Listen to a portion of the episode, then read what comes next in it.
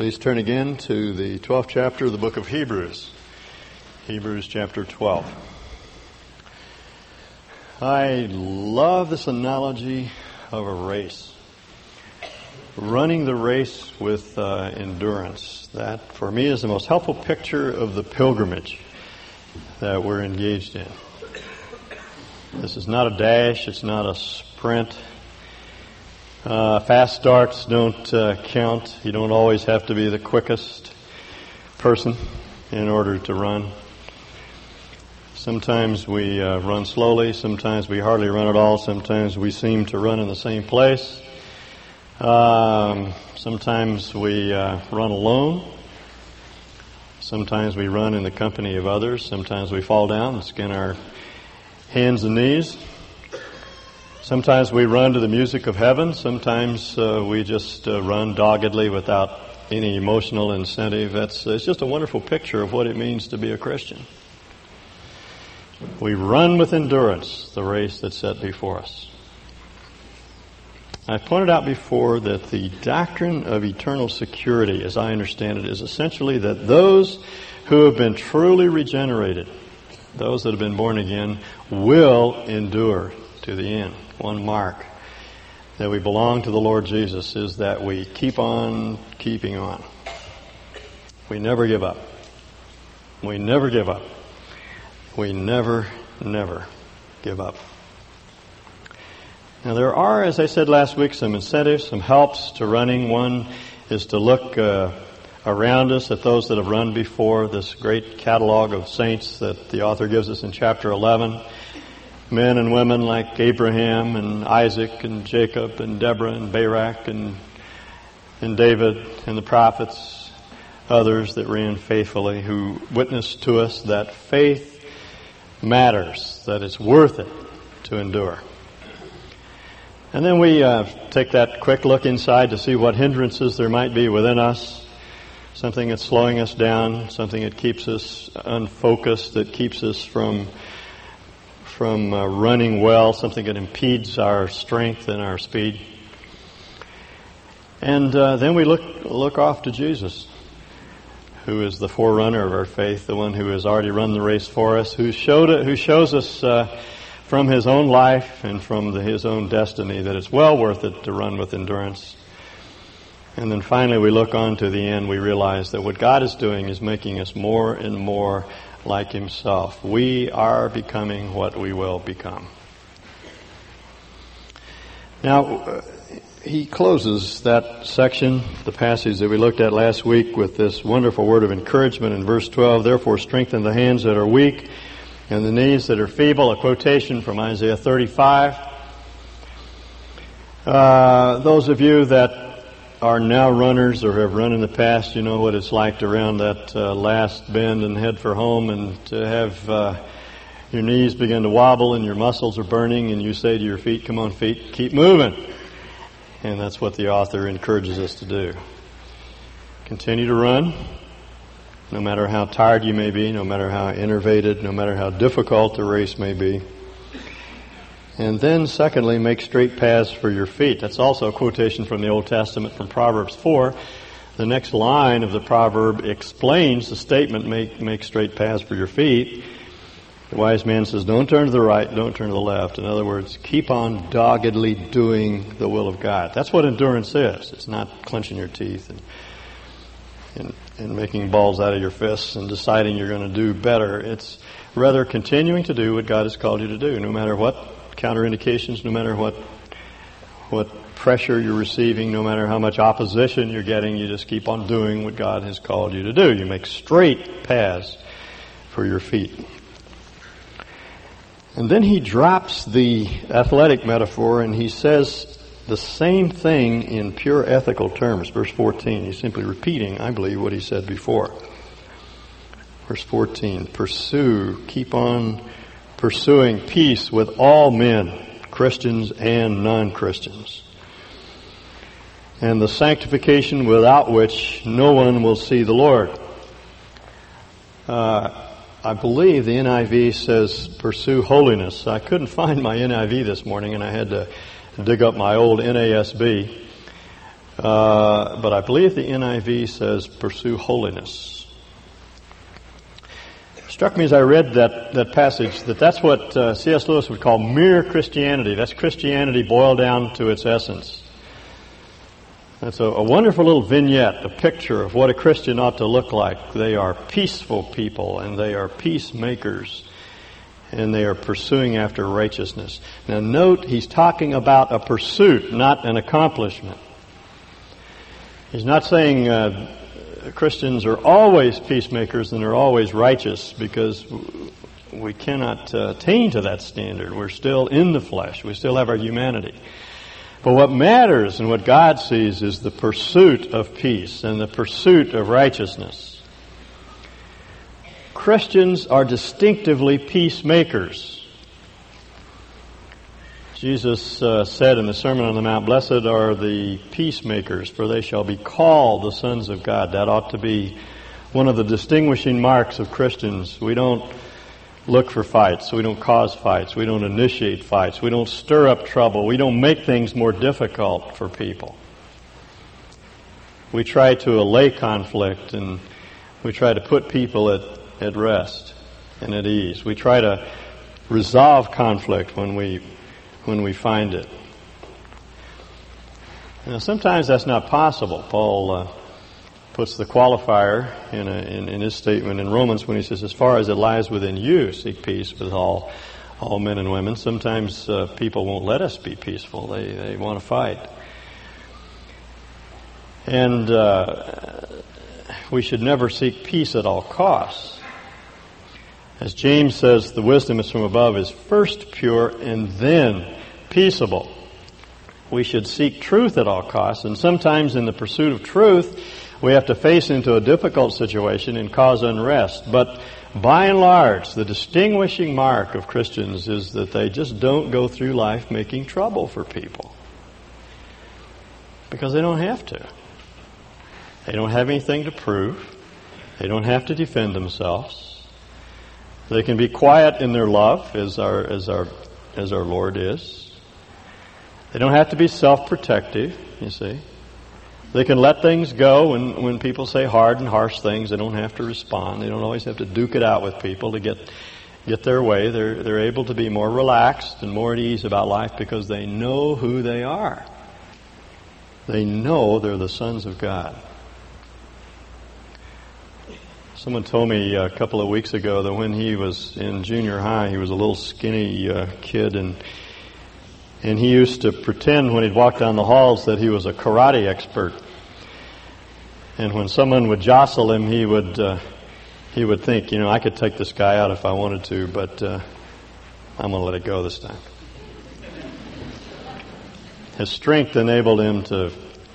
to let things go by that normally he would react to. Or I think of Clark Kent, who's sort of the archetypical gentle man who could uh, defend himself if he wanted to, but permits himself to be pushed around because he's actually Superman. He doesn't have anything to prove.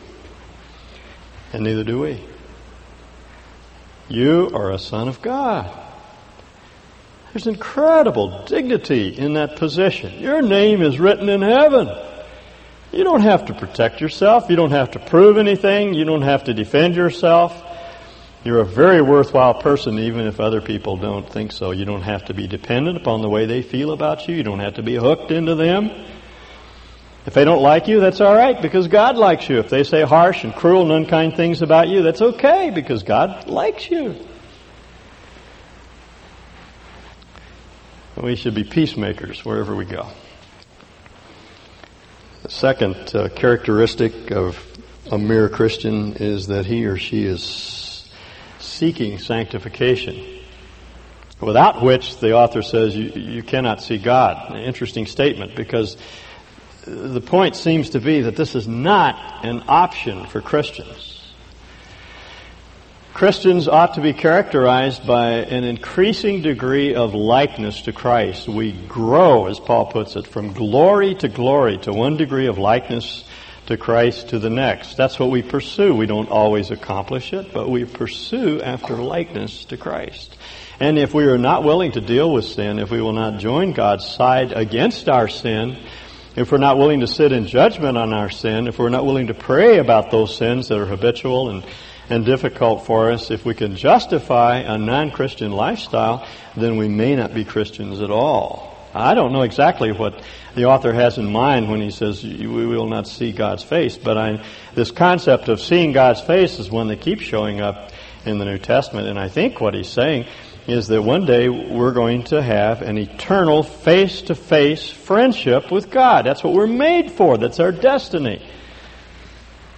It's not true of dogs or cats or pigs, no matter how much they're honored today, but it's true of human beings that human beings are going to see God face to face. We can be the friend of God, and we will be the eternal friends of God, and so we should uh, we should cooperate with God in His changing us, because one day we're going to be like Him, and we're going to be able to fellowship with Him forever. And if we're not willing to cooperate, we may not be Christians.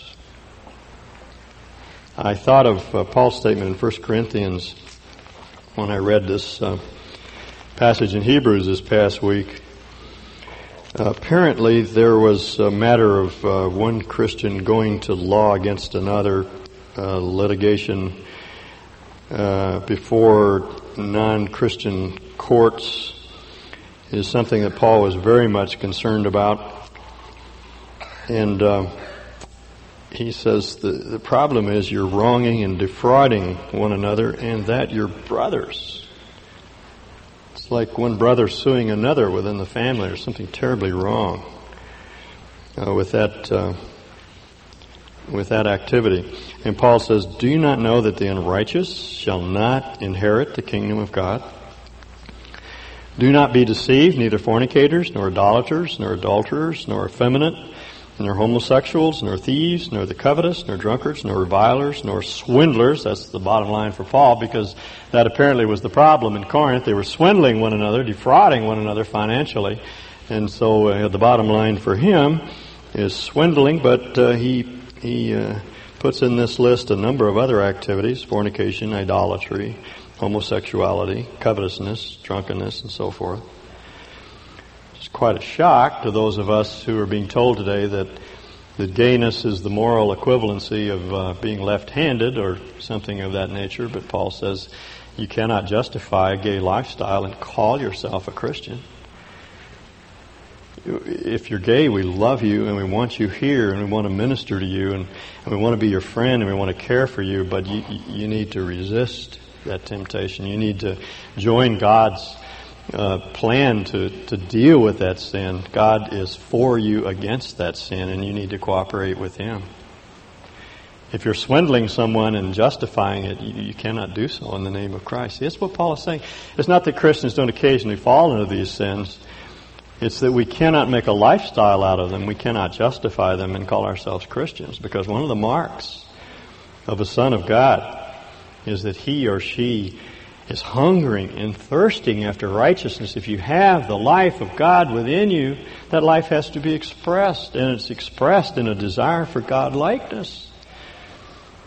And if we're not becoming more and more like God and seeking that, running after it, pursuing it with all of our heart, then, then we may not be Christians at all.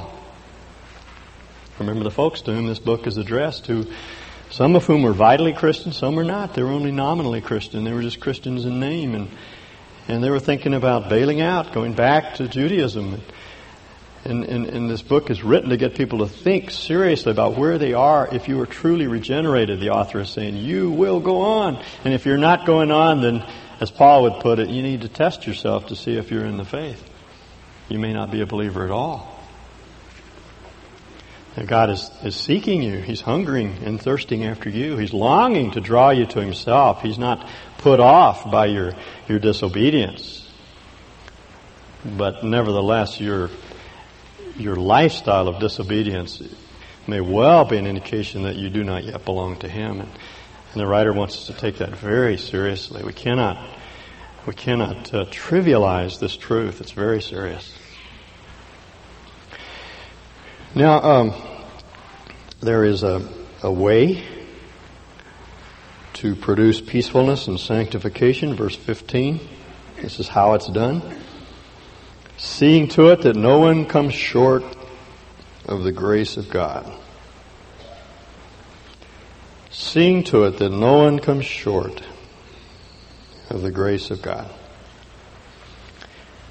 As Paul put it when he wrote to Titus, it's grace that teaches us to be godly. It's not the law. It's not God hammering on us. It's not the big stick. It's not even the fear of judgment and condemnation. It's God's gracious, loving efforts in our lives.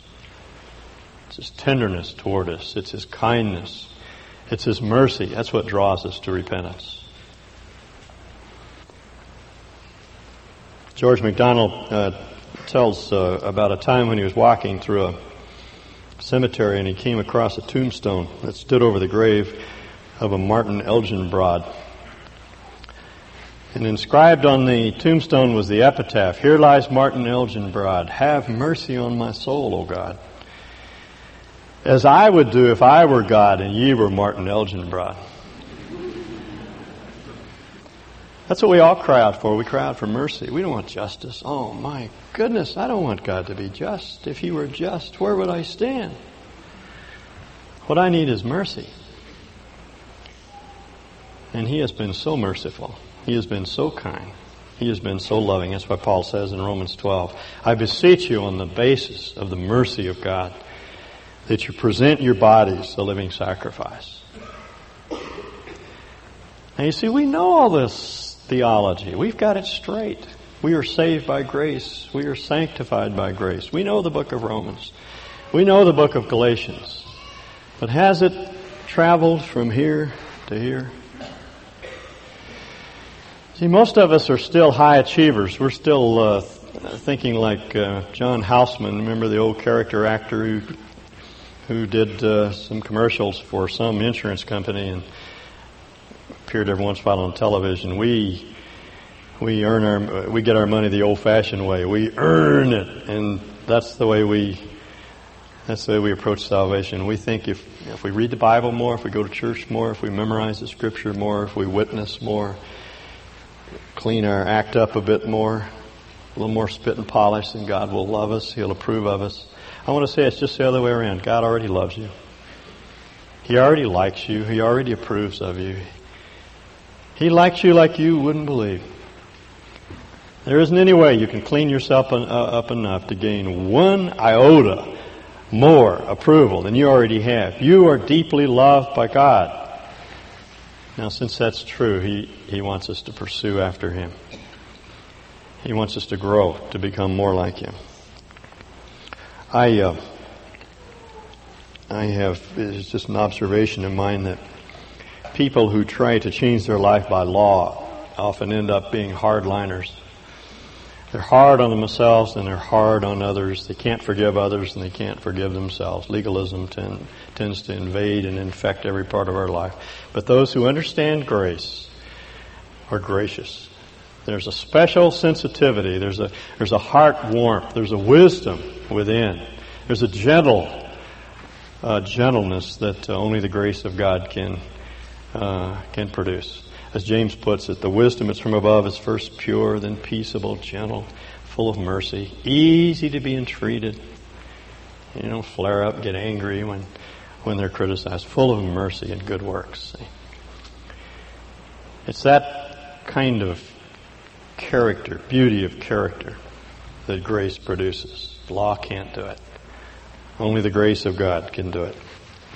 Now, uh, the writer goes on uh, to explain for us some of the impediments to grace. Some of us find it hard to receive that grace. Some are, in the event, in the case of those to whom he writes this book, had even rejected that that grace. Verse fifteen, "Seeing to it that no one comes short of the grace of God, that no root of bitterness springing up cause uh, springing up causes trouble, and by it many be defiled." Now, I should explain that this is a quotation from the Old Testament, from Deuteronomy twenty-nine. And I want to read the original text from which that quotation is taken. This is Moses speaking. "You yourselves know how we lived in Egypt, and how we passed through the countries on the way here. You saw among them their detestable images and idols of wood and stone, of silver and gold. Make sure there is no man or woman, clan or tribe among you today whose heart turns away from the Lord our God to go and worship the gods of those nations. Make sure there is no root among you that produces such bitter poison. Now, given that quotation, I don't believe the author is here talking about uh, our bitterness toward other people. It is true that uh, bitterness can defile others. Nor is he talking primarily about bitterness toward God. He's rather talking about a root that is bitter to God. And he's talking about idolatry.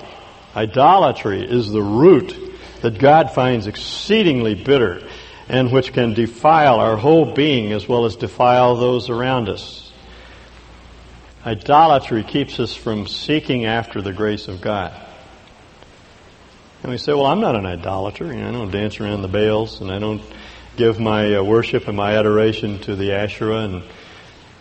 But you see, idolatry is nothing more or less than a false centering of ourselves. Whatever matters most to us is what we worship.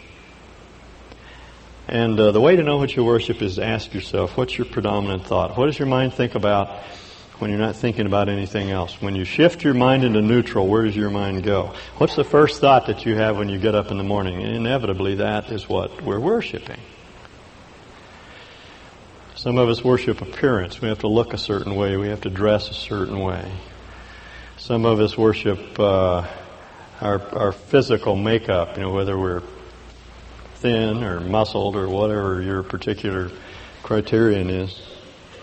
Some of us worship athletic uh, achievement and accomplishment and winning and success in business. Some of us worship our retirement package, our I R As and our T S As and our, our stock portfolio. Some of us worship our cars, you know, all sorts of things we can worship. And I don't know what, what your object of worship is. I know what I struggle with.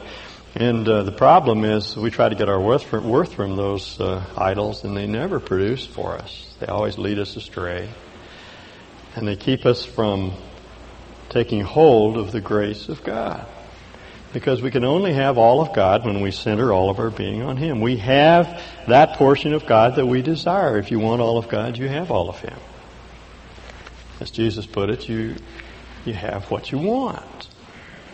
If you want all of God, that's what you'll have.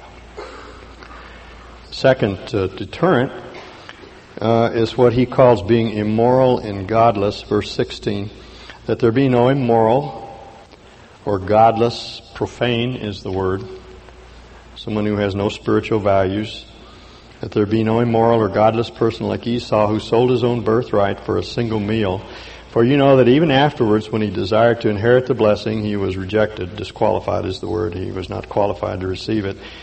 Uh, for he found no place of repentance in Isaac. He's not talking about God here. It's his father, Isaac, who would not change his mind because he saw God's sovereign activity in the blessing being bestowed upon Jacob rather than Esau. And I, I, I commented last week, or week before last, or whenever it was, I was here last, uh, that... Uh, Uh, that uh, Isaac said when he had bestowed the blessing upon Jacob, and he shall be blessed. He saw that despite Jacob's scheming and conniving and skullduggery, that it was God's plan to bless this young man. Why? Because Jacob, though he was uh, fairly crooked in his ways, had a heart for God. He wanted God and His blessing upon that family more than anything else in the world. He went about it the wrong, went about getting it the wrong way. If he had waited, God would have given it to him in a proper way.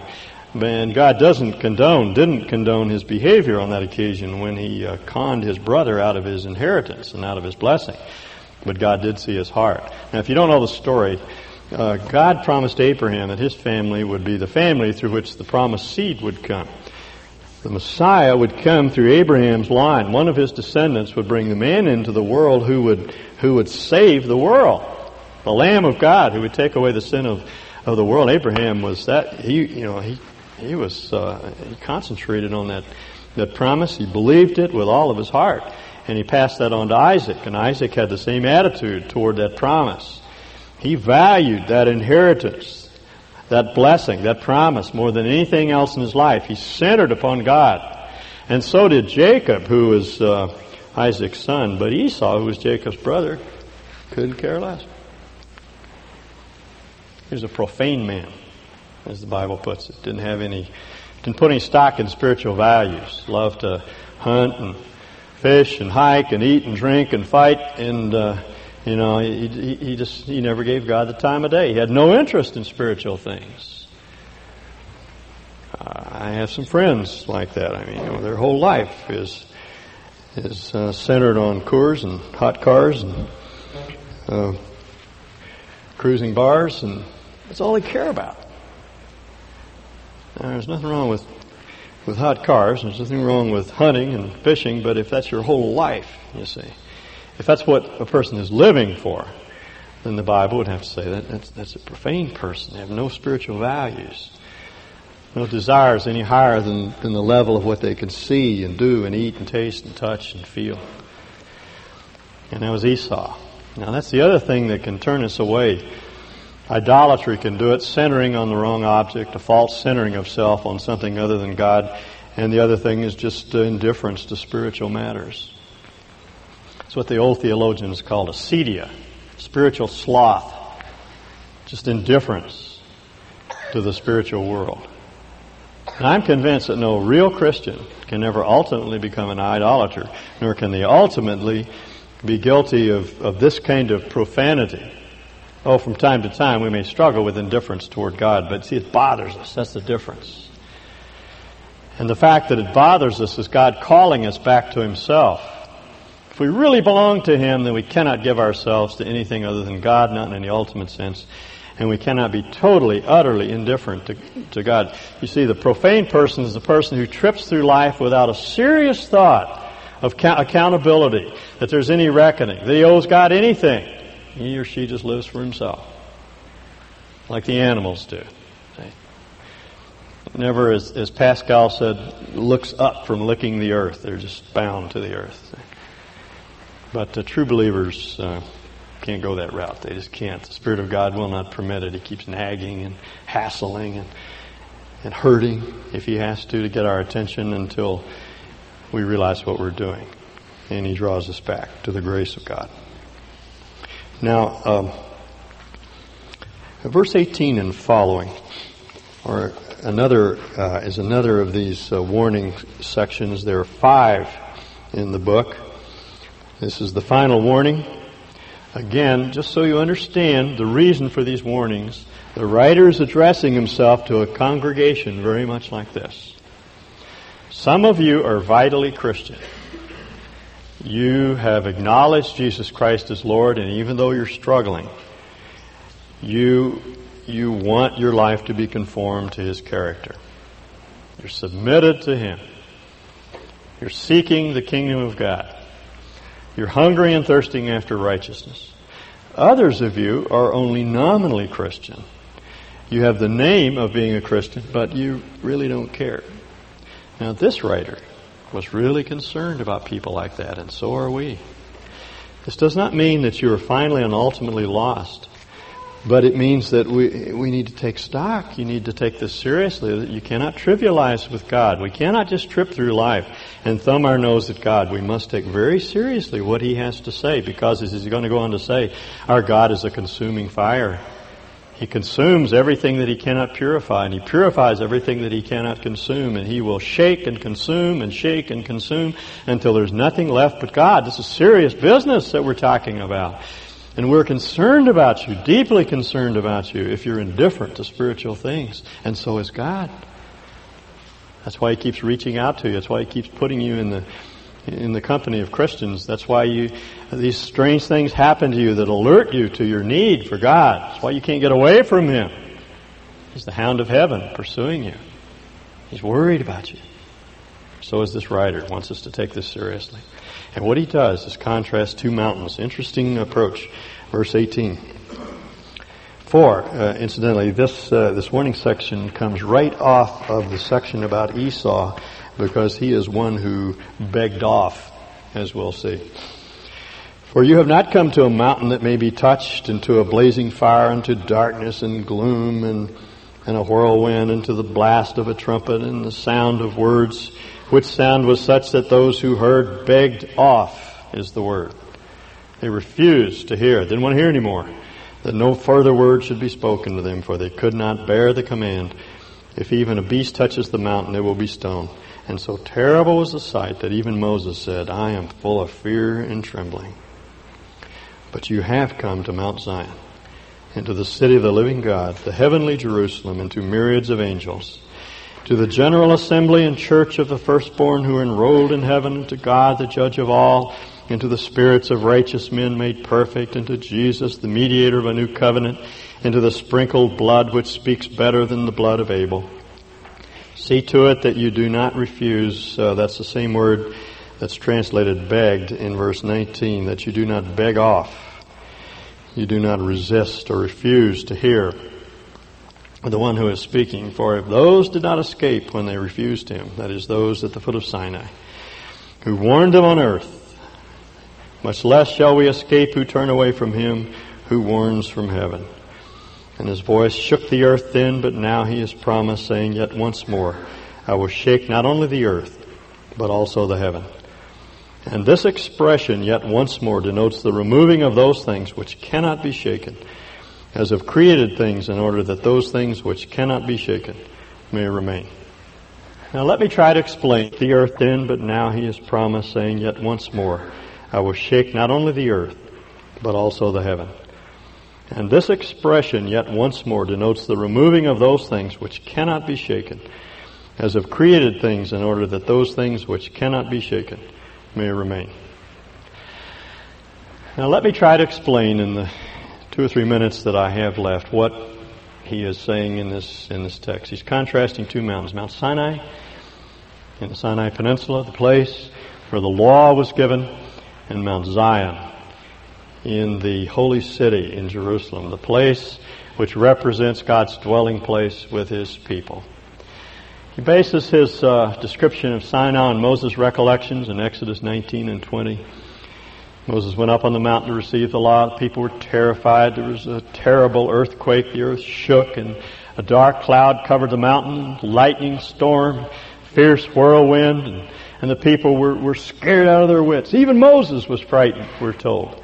And uh, the mountain was so charged with holiness that if an animal inadvertently wandered onto the mountain, it, it contracted the holiness of the mountain and could th- therefore never be touched again, because people's lives or safety was jeopardized by the presence of that animal. So it had to be killed from afar. It had to be struck through with a dart, or it had to be stoned. So they, they couldn't touch the animal.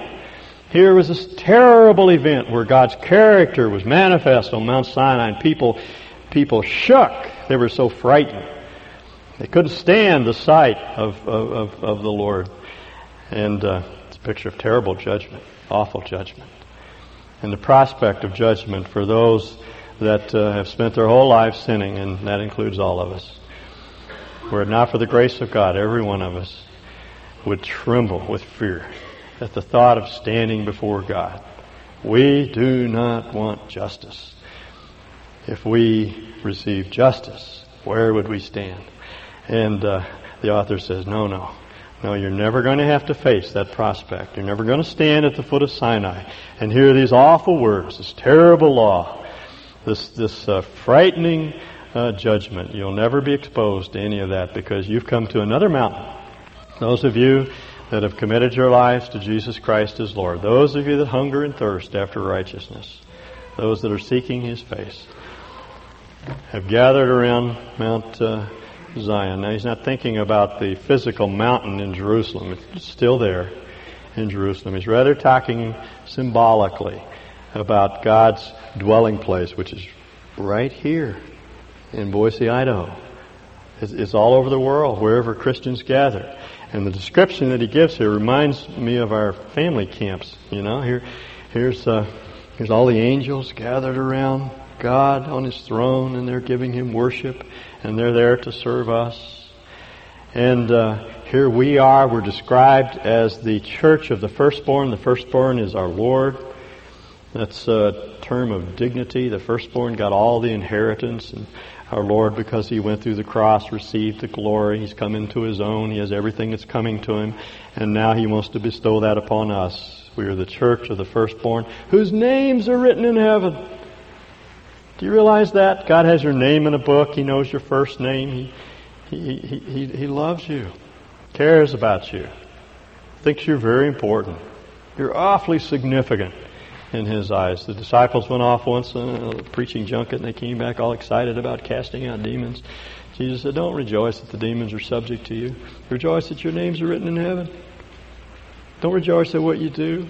Rejoice at what you are. You're one of God's sons. You're gathered around the Father on Mount Zion with all these angels and the spirits of righteous men made perfect. He's talking about the Old Testament saints. They're there too. Uh, they're, they're waiting to be made perfect, as Hebrews says, until we come into our own. They're all gathered with us. We're there with Abraham and Isaac and Jacob and David and and uh, uh, Isaiah and Jeremiah and Ezekiel, Daniel, Hezekiah and, and Deborah and, and and all the greats of the Old Testament gathered with us. And we're all gathered around Jesus, the mediator of the new covenant, and His sprinkled blood. Sprinkled is a picture of forgiveness, which speaks better than the blood of Abel. The blood of Abel cried for vengeance. Abel was killed by his brother, and his blood cried out for vengeance. But you see, God will never, never avenge Himself on those that uh, are gathered around the Father on Mount Zion. There's no condemnation for those that are in Christ Jesus. That's why I say it's like a like one of our church picnics, or like... Uh, Like our, our family uh, conference this summer, all the believers there gathered around the Lord, except uh, all of our children are grown up and we don't have to mess with that. And uh, there's no sin, and there's no suffering, and there's no sickness, and there's no sorrow, and there's everything that our hearts long for. That being the case, since we're gathered around that gracious mountain, see to it, He says, that you don't refuse Him. Well, what should we do? Verse twenty-eight. Therefore, since we receive a kingdom which cannot be shaken, let us show gratitude, by which we may offer to God an acceptable service. Acceptable worship is the word, with reverence and awe. For our God is a consuming fire. The text tells us that he, uh, God shook the earth when He gave the law at Mount Sinai. Haggai quotes the book of Haggai, one of the minor prophets, to the effect that one of these days He's going to shake the earth again. And when He shakes the earth again, every institution that man has built is going to fall. Our Constitution will fall, our democratic way of of life, uh, all of the uh, schools that we've put so much uh, trust and confidence in, all the philosophies, all the psychologies, all the the things that man has constructed uh, that has no eternal value, only has temporal value, is going to be shaken to the ground. Word of warning here about what we ought to put our confidence in, because we need to rely upon those things that will never be shaken. That's why He says, since we've received a kingdom, the kingdom of God, which cannot be shaken, let's show gratitude. Christian life is so simple. I don't know why we make it hard. All God wants us to do is say thanks. That's all. You don't have to know a lot of theology to say thanks. You don't have to go to seminary to say thanks. Just have to be polite, that's all. Just have to have good manners. God says, I want to give you salvation. Thank you. I've died on the cross for your sins, to pay the penalty for all your sins, past, present, and future. I want to give you salvation. Thank you. I want to begin to work in your life and, and produce a likeness to Jesus Christ. Thank you. I, I want to develop a sense of self-esteem in you. I want you to realize how worthy you are and how much you're worth in my eyes. I want you to feel real good about yourself. Thank you. Thank you. And then one of these days, I'm going to take you home to live with me forever. Thank you. That's all we have to do is say thank you. Have you ever said thank you? God wants to give. This is Father's Day. I got some nice cards and letters for my kids, and I got a book, and I got some other things. And Carolyn gave me a new camp stove, one of those things that, you know, that ignite all by itself, and I just love playing with it. And all I said was, thank you. Thank you. That's all God wants of you. Just say thank you and begin to worship Him. Now, there is... Um, a note here about worshiping Him with reverence and awe. I don't have time to develop this further except to say that reverence and awe are not incompatible with love and trust, because our God is a consuming fire. Can't trifle with God. He's our Father, but uh, there still is an awesomeness and a majesty, majesty and a grandeur about our Lord that ought always to make us reverence and worship Him with awe. We never get away from that sense of, of the awesomeness of God. I had a book. I need to go, excuse me just a minute. Don't leave.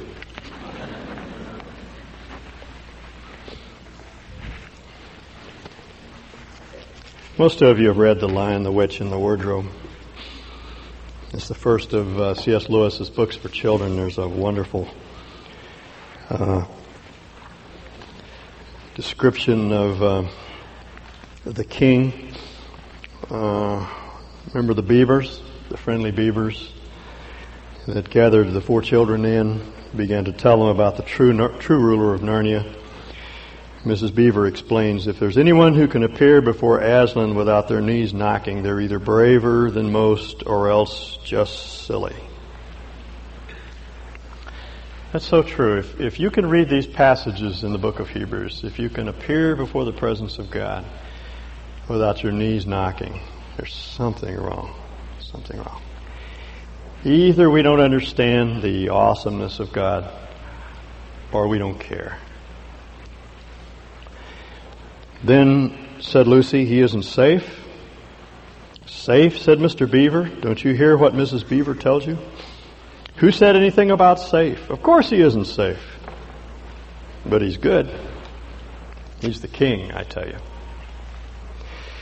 And I also thought of uh, Kenneth Graham's uh, little story, The Wind in the Willows. Uh, we've read that book a number of times. I keep it in the trailer and occasionally just drag it out, read uh, a page or two. I don't know if Graham is a Christian or not. I suspect he may be, because there are some uh, just uh, there, there are some of the figures and symbols that he uses are so uh, so Christ-like.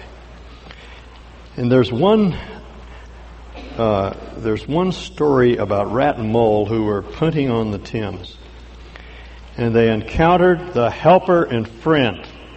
And uh, Graham capitalized the H and the F, helper and friend. There was this numinous, awesome, mysterious presence that frightened them both.